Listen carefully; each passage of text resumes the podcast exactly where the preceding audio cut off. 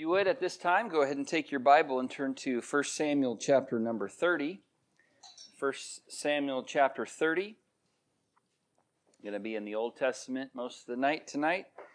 And, uh, and once you find that, if you would join me in standing for uh, the reading of God's Word out of respect and reverence for uh, the Holy Word of God. 1 Samuel chapter 30, we'll read just the first six verses, and uh, we'll look at others in this passage, uh, in this chapter. But 1 Samuel chapter number 30, verses 1 through 6, verse 1 says, Came to pass when David and his men were come to Ziklag on the third day, that the Amalekites had invaded the south and Ziklag, and smitten Ziklag, and burned it with fire and had taken the women captives that were therein. They slew not any, either great or small, but carried them away and went on their way.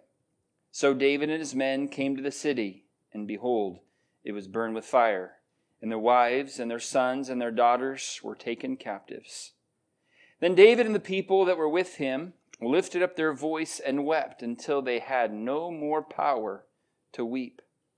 David's two wives were taken captives Ahinoam the Jezreelitess, and Abigail, the wife of Nabal the Carmelite. And David was greatly distressed, for the people spake of stoning him, because the soul of all the people was grieved, every man for his sons and for his daughters. But David encouraged himself in the Lord his God. Let's pray one more time. Lord, thank you for this passage. Thank you for the lessons we can learn from this passage. And I pray, Lord, that you would guide us into all truth as we look at this passage. Help us, Lord, to put the distractions of this life away from us so that we might zero in and focus in on what you have for us tonight. Help us to be good hearers, and then again, help us to apply and do what we hear tonight. And we thank you for all these things in Jesus' name. Amen. Thank you. You may be seated. Difficulties, challenges, trials, suffering, problems, you name it, they're a part of life, aren't they? I read this week a testimony from someone who shared a story about their sister. They said, While assembling their new waterbed, my sister Betty and her husband Everett realized that they would need a hose to fill this waterbed. So Everett dashed to the hardware store and bought one. They attached it to the bed, ran it through the apartment to the kitchen tap, and left to wait for the bed to fill. About an hour later, they checked on its progress. And that's when they discovered Everett had bought a sprinkler hose. No fun. Like it or not, trials are a fact of life. And as they say, many times when it rains, it pours. Sometimes trials seem to keep stacking on top of each other, don't they? One right after another.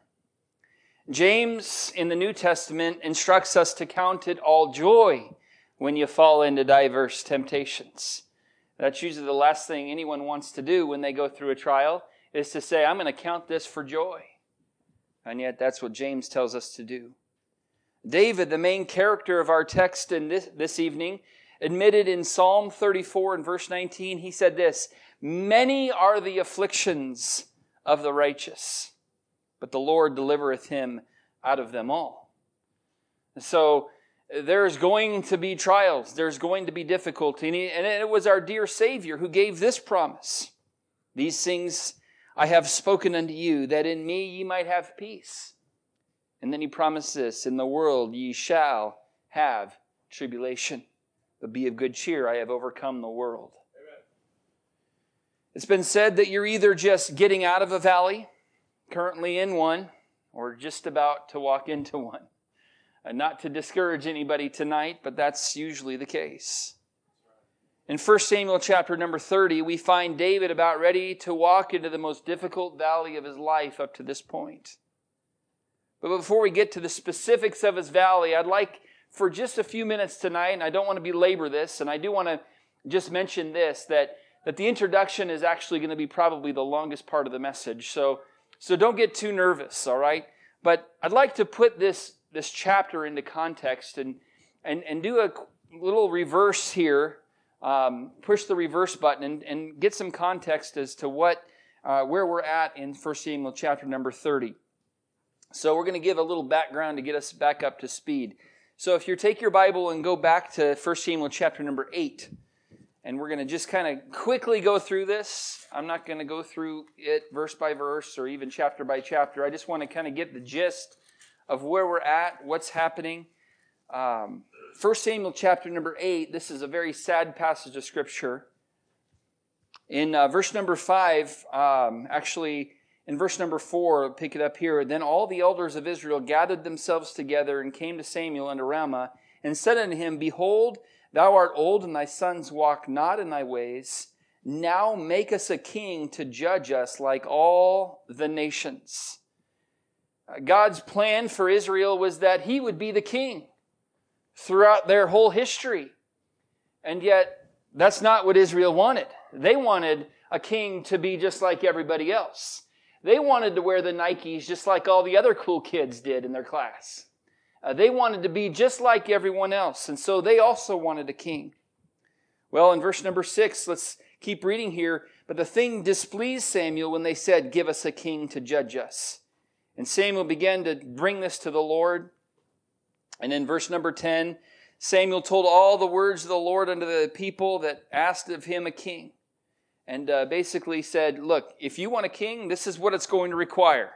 It's gonna, you're going to need to pay taxes. You're going to uh, need to give some of your family members to serve the king and, and uh, to have a military might and all that, you're going to have to, it's going to cost you to have a king.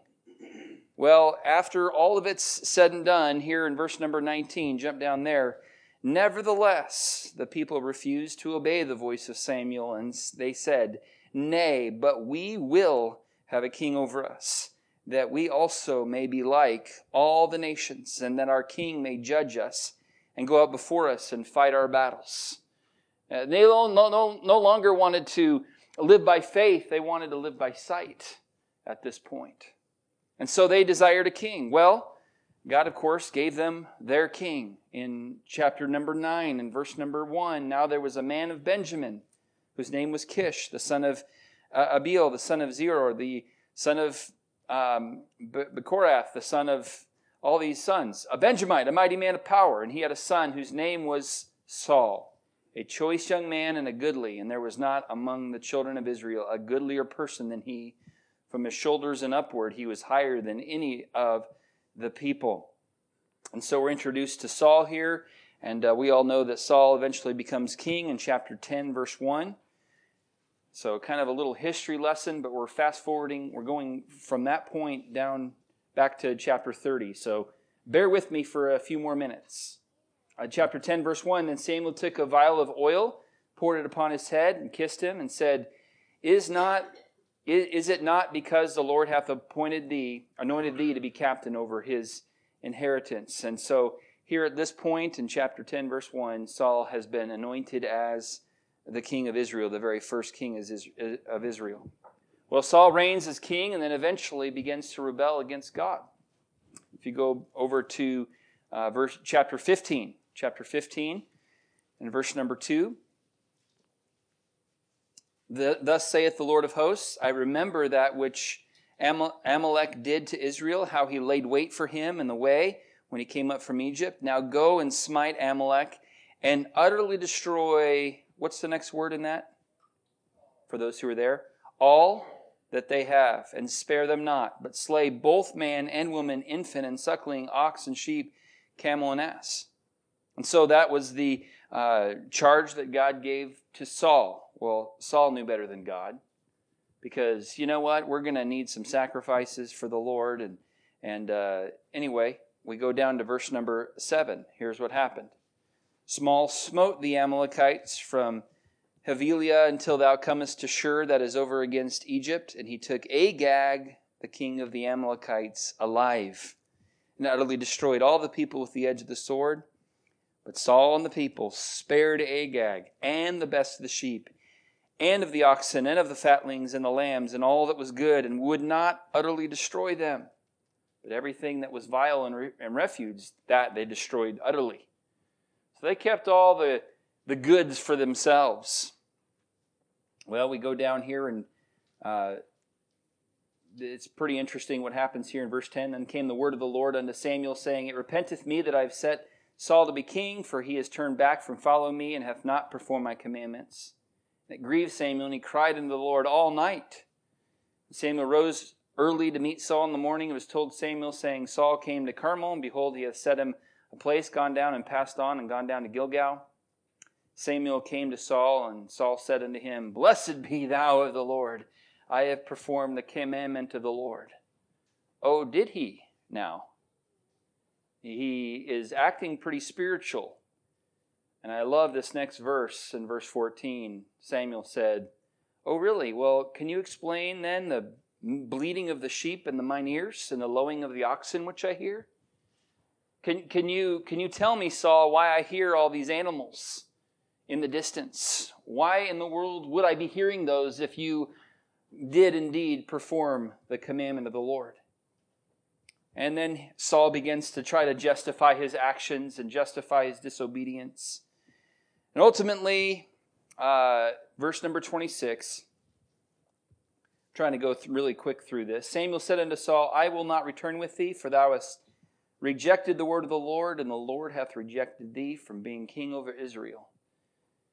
So Samuel gives him the very bad news that your days are numbered, my friend, of being king. Well, God chose a replacement, a young shepherd boy named who? David in chapter 16. That's what chapter 16 is all about. We won't go through that whole chapter. Chapter 17, we, we read the very famous story of David facing Goliath and defeating him through the power of the Lord. As a result of this historic victory, David's fame and popularity immediately skyrocketed. He was the talk and even the song of the town, in chapter number 18, verse number 6. It came to pass as they came when David was returned from the slaughter of the Philistine that the women came out of all the cities of Israel, singing and dancing to meet King Saul, with tabrets, with joy, and with instruments of music. And the women answered one another as they played and said, Saul hath slain his thousands, and David his ten thousands. Well, that was like number one song on iTunes for a while. And you know what? Who never downloaded that song? Saul. He hated that song. And he began to hate David as well. Verse number eight Saul was very wroth, and the saying displeased him. And he said, They have ascribed unto David ten thousands, and to me they have ascribed but thousands. And what can he have more but the kingdom? And Saul eyed David from that day and forward. From that point on, he became extremely insecure and extremely jealous. Saul's insecurity and jealousy got so bad that he attempted to kill David several times. He went on long, elaborate missions with his men to, for the sole purpose of ending David's life. Twice, David had the opportunity to kill Saul, Saul was right there sleeping, and David could have just one little push, Saul's life would have been gone. Once in chapter 24 and once in chapter 26. And neither time, obviously, did he take advantage of those opportunities. In chapter 25, just going quickly here through this, chapter 25, David adds a second wife named Abigail. In chapter 27, David gets sick and tired of dealing with Saul and runs away from his troubles. If you look at chapter 27, verse number 1, you can tell we're almost back to chapter 30. But it's giving us an idea of what's happened here. Uh, 27, verse 1 David said in his heart, I shall now perish one day by the hand of Saul. There is nothing better for me than that I should speedily escape into the land of the Philistines. And Saul shall despair of me to seek me any more in any coast of Israel, so shall I escape out of his hand. He said, I'm, I'm kind of done with running. This, this running and, and worrying about Saul is driving me nuts. I'm going to just go back to the Philistines, and Saul will leave me alone if I just go over there. So David ends up living in the land of the Philistines, which, by the way, is a heathen people. He should not have done that. That was the wrong response. And yet, he did do that, and he lived there for 16 months in a city called Ziklag. Oh, Ziklag. Wasn't that read in the passage we started with? Yes. Well, in chapter 28, the Philistines gathered their armies to fight against Israel. And believe it or not, David and his men were enlisted to join the Philistines. You remember that when he faced Goliath, he was a Philistine. And now David is yoking up with the enemy. It's pretty remarkable. David finally agrees and promises his loyalty. Chapter 28, verse 1. Came to pass in those days that the Philistines gathered their armies together for warfare and to fight with Israel. And Achish said unto David, Know thou assuredly that thou shalt go out with, with me to battle, thou and thy men? And David said to Achish, Surely thou shalt know what thy servant can do. And Achish said to David, Therefore I will make thee keeper of mine head forever. He said, You're going to be my personal bodyguard. So David agreed and, and, and forms an allegiance and, and uh, pledges allegiance to uh, this Philistine army as they are going to battle against Israel. Amazing. Well, chapter 29, we find out that Achish, uh, this man here, he was the Philistine prince he finally ends up telling David to go home because the other leaders didn't quite trust David. They said, You know what? This doesn't sit well with us having David and his men. They're a little sketchy because of who they are. I don't really trust them as we go into battle. I think they're going to turn on us. We don't want them on our team. Send them back home. And so that brings us to chapter 30. So thanks for bearing with me.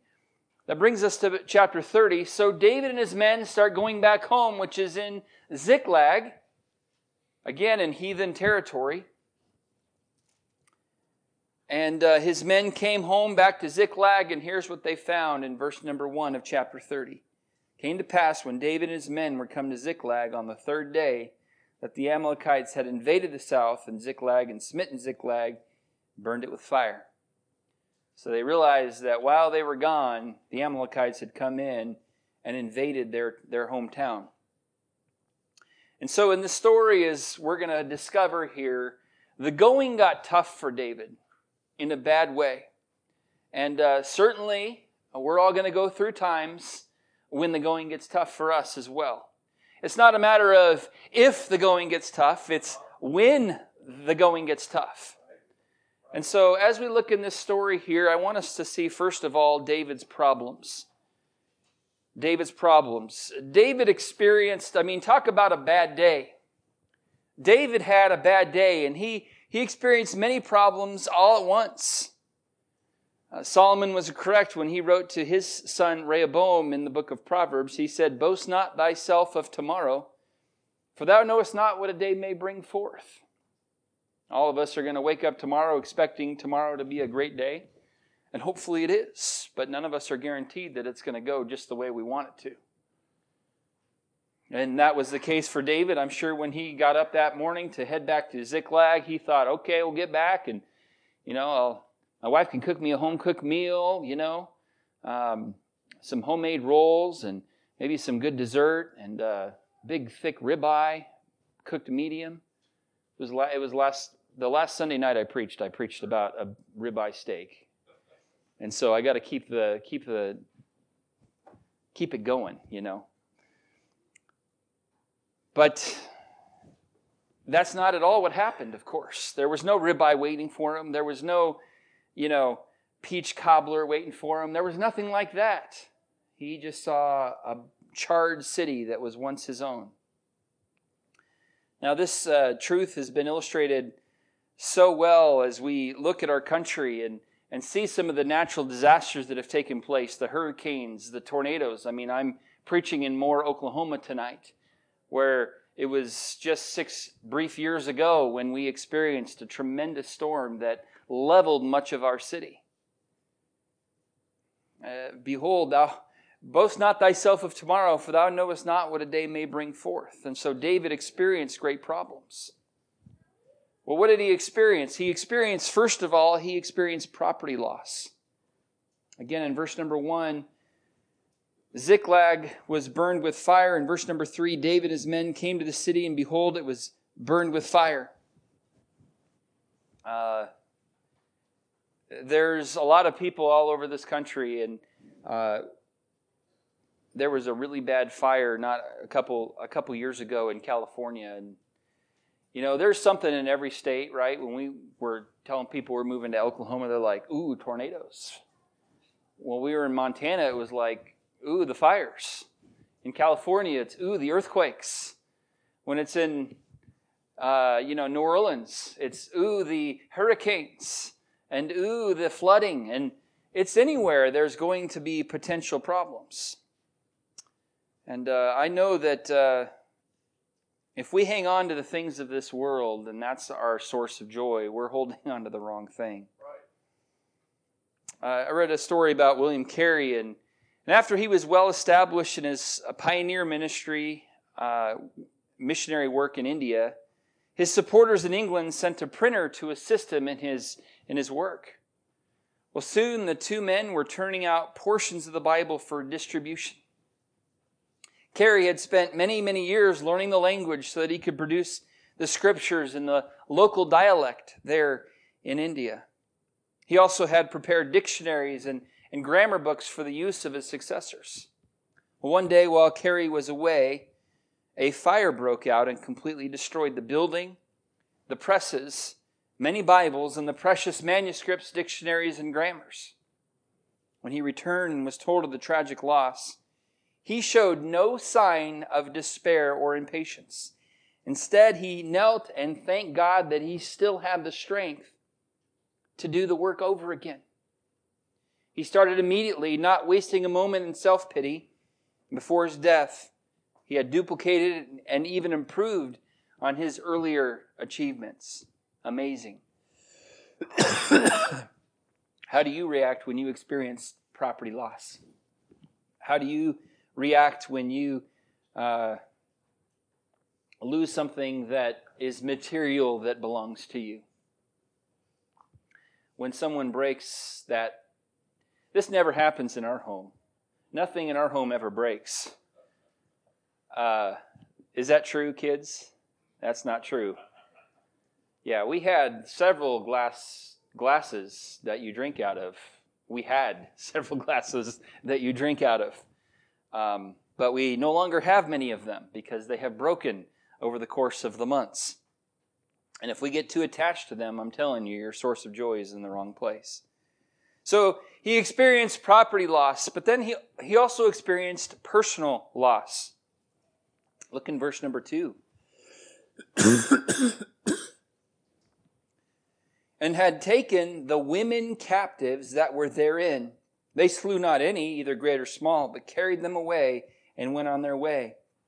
So David and his men came to the city. Behold, it was burned with fire. Their wives, their sons, their daughters were taken captives. I mean, you burn down my house, that's one thing, but you take my wife, my kids, buddy, you're on dangerous territory, right? I think all of us would feel the same way. And uh, David was experiencing that, and not only him, but all the men that were with him. His family was taken from him, and certainly Job knew what that was like, right? In one day, had his family taken away from him, his wealth, and uh, in a very short amount of time, his, his health and uh, wealth and his family all and his property was all gone. And even his own wife turned on him. And if you've ever lost a loved one, you understand the difficulty. Maybe you've lost a grandparent or a parent. Some of you have lost a spouse. Maybe even some have lost a child. And you know the personal loss that comes into somebody's life when the going gets tough. Um, that's what David was experiencing. Horatio Spafford was a successful lawyer and businessman in Chicago with a lovely family a wife, Anna, and five wonderful children. However, they were not strangers to tears and tragedy. their young son died with pneumonia in 1871, and in that same year, much of their business was lost in the Great Chicago Fire. Yet God, in His mercy and kindness, allowed the business to flourish once again. Well, on November 21st, 1873, the fresh French ocean liner Ville du Havre was crossing the Atlantic from the U.S. to Europe with 313 passengers on board. Among the passengers were Mrs. Spafford and their four daughters. Although Mr. Spafford had planned to go with his family, he found it necessary to stay in Chicago to help solve an unexpected business problem. He told his wife he would join her and their children in Europe a few days later. His plan was to take another ship. About four days into the crossing of the Atlantic, the Ville du Havre collided with a powerful iron-hulled Scottish ship, the Loch Earn. Suddenly, all those on board were in grave danger. Anna hurriedly brought her four children to the deck. She knelt there with Annie, Margaret Lee, Bessie, and Tanetta and prayed that God would spare them if it could be His will, or to make them willing to endure whatever awaited them. Well, within approximately 12 minutes, the Ville du Havre slipped beneath the dark waters of the Atlantic, carrying with it 226 of the passengers, including the four Spafford children. A sailor rowing a small boat over the spot where the ship went down spotted a woman floating on a piece of the wreckage. It was Anna, still alive. Pulled her into the boat, and they were picked up by another large vessel which nine days later landed them in Cardiff, Wales. From there, she wired her husband a message which began Saved alone, what shall I do? Mr. Spafford later framed the telegram and placed it in his office. Another of the ship's survivors, Pastor Weiss, later recalled Anna saying, God gave me four daughters. Now they have been taken from me. Someday I will understand why. Mr. Spafford booked a, pass- booked a passage on the next available ship and left to join his grieving wife. With the ship about four days out, the captain called Spafford to his cabin and told him they were over the place where his children went down. According to Bertha Spafford Vester, a daughter born after the tragedy, Spafford wrote, It is well with my soul while on this journey. And that song goes, when peace like a river attendeth my way, when sorrows like sea billows roll, whatever my lot, thou hast taught me to say, It is well, it is well with my soul. You know, the property loss was one thing for David and his men to experience, but this one, this personal loss, this one really hurt. In fact, it hurt so bad that the Bible records in verse number four then David and the people that were with him lifted up their voice and wept until they had no more power to weep. Have you ever cried to the point where you can't cry anymore?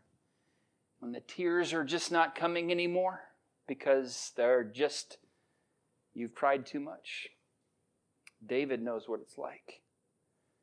Well, not only did he experience property loss and personal loss, he also experienced positional loss. In verse number six, David was greatly distressed, for the people spake of stoning him, because the soul of all the people was grieved, every man for his sons and for his daughters. Once the great mighty leader is now in danger of his life.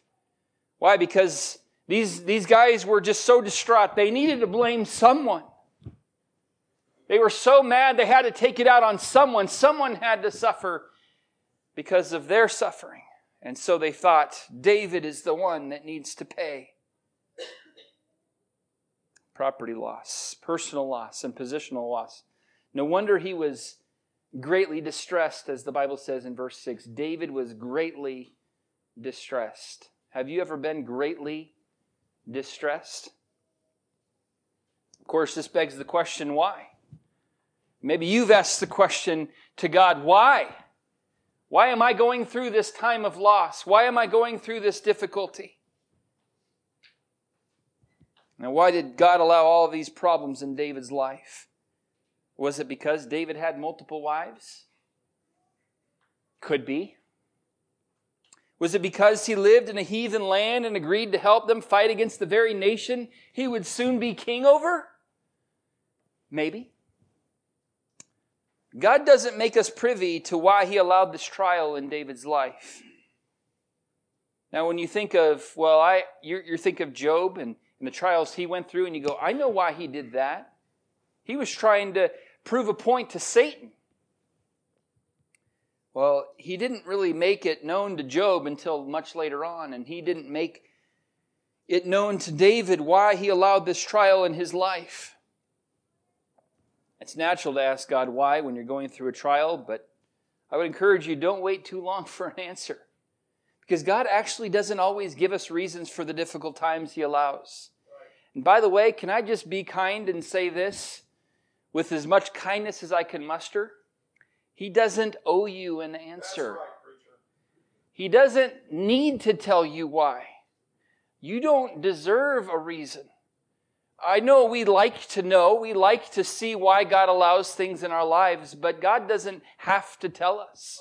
He's God and we're not. Isaiah 55 and verse number 8 My thoughts are not your thoughts, neither are your ways my ways, saith the Lord.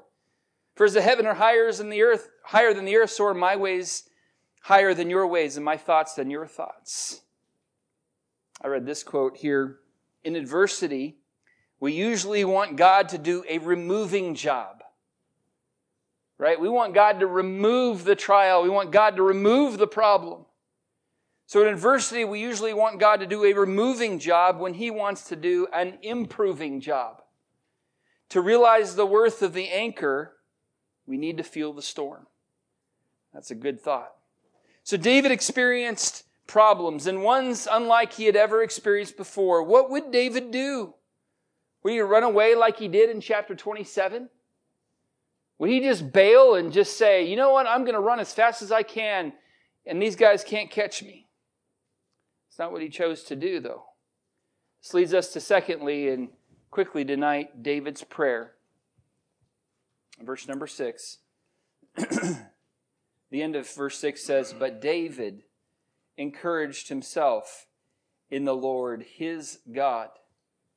And then in verse number 8, David inquired at the Lord, saying, Shall I pursue after this troop? Shall I overtake them? So here David goes to the Lord in prayer. He didn't run away. And he didn't turn to a friend or a spouse or to Facebook and say, What should I do, peeps? Facebook friends, what should I do? He didn't do that. He didn't Google the answer. And he couldn't even go to his spouse because his spouse was taken away. He probably wanted to turn to one of his spouses, um, but he couldn't. They weren't there. And the men that he entrusted so much and he loved so much, they were now turning on him and speaking of stoning him. And he didn't try to find encouragement, by the way, in a change of circumstance either. Instead, he found his encouragement in the Lord his God. You see, David came to the point when God was all he had, and I love this, and he found that God was all he needed. The same is true for all of us. If we lose everything like David did, as long as we have God, we really have all we need. Now, I realize that I love my wife and I love my children, but should God decide to take them, would God be enough in my life? I hope the answer is yes. And I hope the answer is yes in your life. I do know that our families are precious and treasured, and, and, uh, and there's a rightful place for all of that, but, but we got to be careful not to elevate our family into an idol where they're more important than God. And David got to the point where God, you're really all I need. And he found that God was all he needed. Paul instructs us to rejoice in the Lord always, and again I say rejoice. Let your moderation be known unto all men, the Lord is at hand. Be careful for nothing, but in everything by prayer and supplication. With thanksgiving, let your requests be made known unto God, and the peace of God, which passes all understanding, shall keep your hearts and minds through Christ Jesus. I recently read a parable about two women who had gotten together to do laundry and some clothing repair work. As they talked about their lives, one said, Oh, my husband is so miserable. Uh, nothing seems to go right at work, and he can't find anything good on TV. Our home is a place of disrepair. And when we go to the church, the song leader is terrible and the pastor is dumb. Don't worry, these are not members of Cornerstone Baptist Church.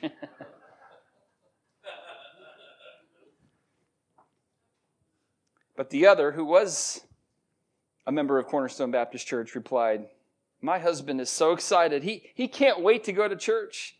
He loves the sermons and enjoys his job. We laugh all the time and enjoy our family time together. Well, after she said that, quiet descended on the room as the women continued working on their repairs. Then at the same time, they both noticed at which part of the garments they were repairing. The first woman was patching the seat of her husband's pants, while the other was patching the knees on the husband's pants. There's a powerful lesson in that story. Difference between those who are joyful and live a life of peace and those who, do, who do not is not found in circumstances. All of us face troubles and trials as we go through life in a fallen, sin filled world. The difference is eternal, internal, whether we gripe and complain and feel sorry for ourselves or whether we turn to God, praying in faith for His grace to face our trials. The peace of God is not a random feeling that comes and goes. It is a conscious awareness of His presence found as we spend time in His Word and in prayer. Too often, prayer is a last resort rather than our first response to a trial or challenge. I'm thankful for the example of David here, who chose to go to God when he was going through some tough stuff. And notice that he found his encouragement in the Lord, his God. That little word, his, is so important. This is significant as God was not just a distant God, but indicates that he had a personal, intimate relationship with his God. You see, God wasn't just the God of Israel, the God of Abraham, Isaac, and Jacob. No, the Lord was David's God. It was going from, for God so loved the world, to the testimony of the Apostle Paul when he said, The life which I now live in the flesh, I live by the faith of the Son of God who loved me and gave himself for me. It's like Solomon said in the Song of Solomon's, I am my beloved's, and my beloved's is mine. I belong to him and he belongs to me. He's my God. Can I ask you, is he your God? Do you have a personal, intimate relationship with him? Why should we go to the Lord our God for our encouragement? Well, he invites us to do so. He says in the book of Hebrews, Let us therefore come boldly under the throne of grace that we obtain a mercy and find grace to help in time of need. God is always available. He never has a bad day. And He is able to encourage and strengthen you, and He knows what encouragement you need. So we see that David found his encouragement in the Lord his God. This does beg the question how does someone encourage themselves in the Lord? What does that look like? That's a great, wonderful expression, but how do I do that? While we're not given details about what went on in David's encouragement session with the Lord, here are some practical ways for us to encourage ourselves in the Lord during times of trial and difficulty. And I'm going to zip through these real quickly tonight. Number one, get right with God. James says, Draw nigh to God, and he will draw nigh to you. If you're not right with him, confess your sin, get right with him. Search me, O God, the psalmist said, David said later, and know my heart. Try me and know my thoughts. See if there be any wicked way in me and lead me in the way everlasting. Get right with God. If there's something between you and your Lord, get it right, get it settled. Stop goofing around with this. Stop procrastinating. Stop delaying this. Get right with Him. That's a sure way to encourage yourself in the Lord. Number two, focus on the blessings, not the blisters. Count your blessings, name them one by one, and it will surprise you what the Lord hath done. When you're going through times of trial, it's important to focus on the blessings instead of just the blisters. And I know the blisters hurt and they're screaming at, you for, your attention, but I'm telling you, there's other things that you can be thankful for in the times of trial. You may lose all earthly blessings, but you will never lose your spiritual blessings, which we learned about in our memory verse that we're going through this month. So focus on the blessings, not the blisters. Number three, remember the promises of God.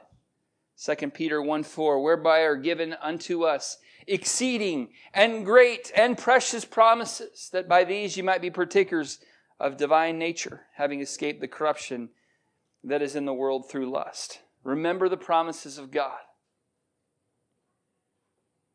I read a little poem that said, God has not promised skies always blue, flower strewn pathways all our life through.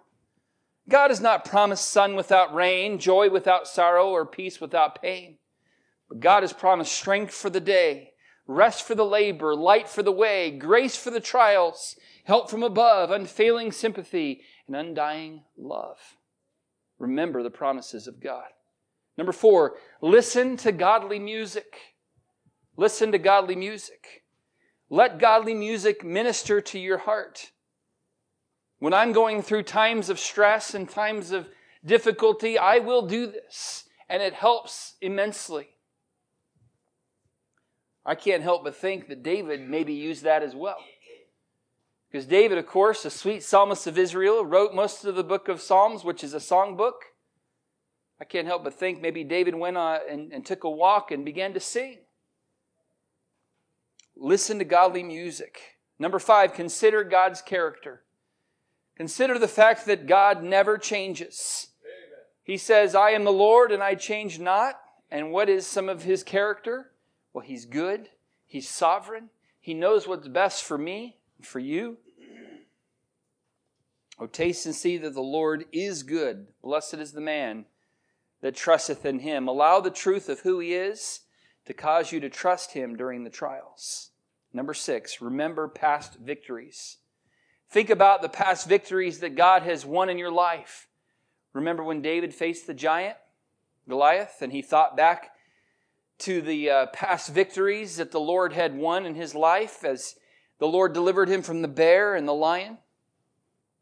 When you're going through a valley, think about how God brought you out of the last valley and that nothing is too difficult for the Lord. Remember past victories. So, practical ways to encourage yourself in the Lord. I just want to throw this last thought out before we move to the last thought. And by the way, the last point is super short. I promise. Um, I'd like to point out that David was encouraged before his circumstances changed. Some of you already know the story. Some of you know that, a little spoiler alert, things turn out pretty good for David at the end of this chapter. But before any of that happens, David is encouraged in the Lord his God before that happens. And so I want to encourage you to encourage yourself in the Lord before circumstances change and whether or not they do change. David had no guarantee that he was going to get his family back. David had no guarantee he was going to get, you know, his big screen TV that these, uh, these jerks took from him. He had no guarantee he was going to get all this stuff back, but he was encouraged before that. You see, after some time with the Lord, David had a more heavenly perspective on his situation. He then inquired of the Lord in verse number 8 and received direction and guidance from God. Of course, he should have done that in chapter 27 before this mess ever took place, and he would have maybe been saved from all of this, but that's just speculation. Anyway, so David faced tremendous problems, and he chose to respond with prayer. Next, we see, last thought, last page of notes, in case you're wondering. Number three, David's pursuit. And uh, we won't go through this whole thing. It, I would encourage you, maybe even tonight, before you go to bed, maybe read through this chapter. It's pretty interesting at how it all happened. But I just want to say in verse number 17, point out a couple things here. David smote them from the twilight even unto the evening of the next day. There escaped not a man of them save 400 young men which rode upon camels and fled. So God allowed David and his men to defeat the Amalekites, the ones, had, the, who, the ones who had stolen his family and all of his goods. Verse number 18 David recovered all that the Amalekites had carried away, and David rescued his two wives. So he was reunited with his family. Verse number 19 There was nothing lacking to them, neither small nor great, neither sons nor daughters, neither spoil, nor anything that had taken to them. David recovered all. So they recovered all their possessions. In verse 23 then David then said David, Ye shall not do so, my brethren, with that which the Lord hath given us. So he gave the glory back to God for all of this. David begins to pursue them, and God, David, through the Lord's power and might, wins this great victory. It's all done. What a wonderful ending. And guess what? Just three short chapters later, wouldn't you know it, David becomes king of Israel. Someone has rightly said that the darkest hour is just before dawn. You may be walking through a dark, lonesome valley, but can I let you know that the sun is coming up? Joy comes in the morning. Keep pressing on, and whether you have tried to fill your water bed with a sprinkler hose, or you feel like David in 1 Samuel chapter number 30, allow me to encourage you to encourage yourself in the Lord your God. When the going gets tough, and the going is going to get tough for you if it's not already going on right now. What's your response going to be? Is it going to be run away and escape or try to ask everyone? Encourage you, encourage yourself in the Lord your God. Let's pray together tonight. Lord, thank you for this story. Thank you for the opportunity to look at David's encouragement session with you. Help us, Lord, when we face times of difficulty, when we're greatly distressed, to encourage ourselves in the Lord our God. Lord, I need this message from time to time, and I suspect many of our church family needs this as well. Needs this reminder to not try to find the answers elsewhere, but to go to you first. Help us, Lord, to be much on our knees instead on our backside. Help us, Lord, to go to you first and to make sure that we are encouraging ourselves in the Lord our God. In Jesus' name, amen.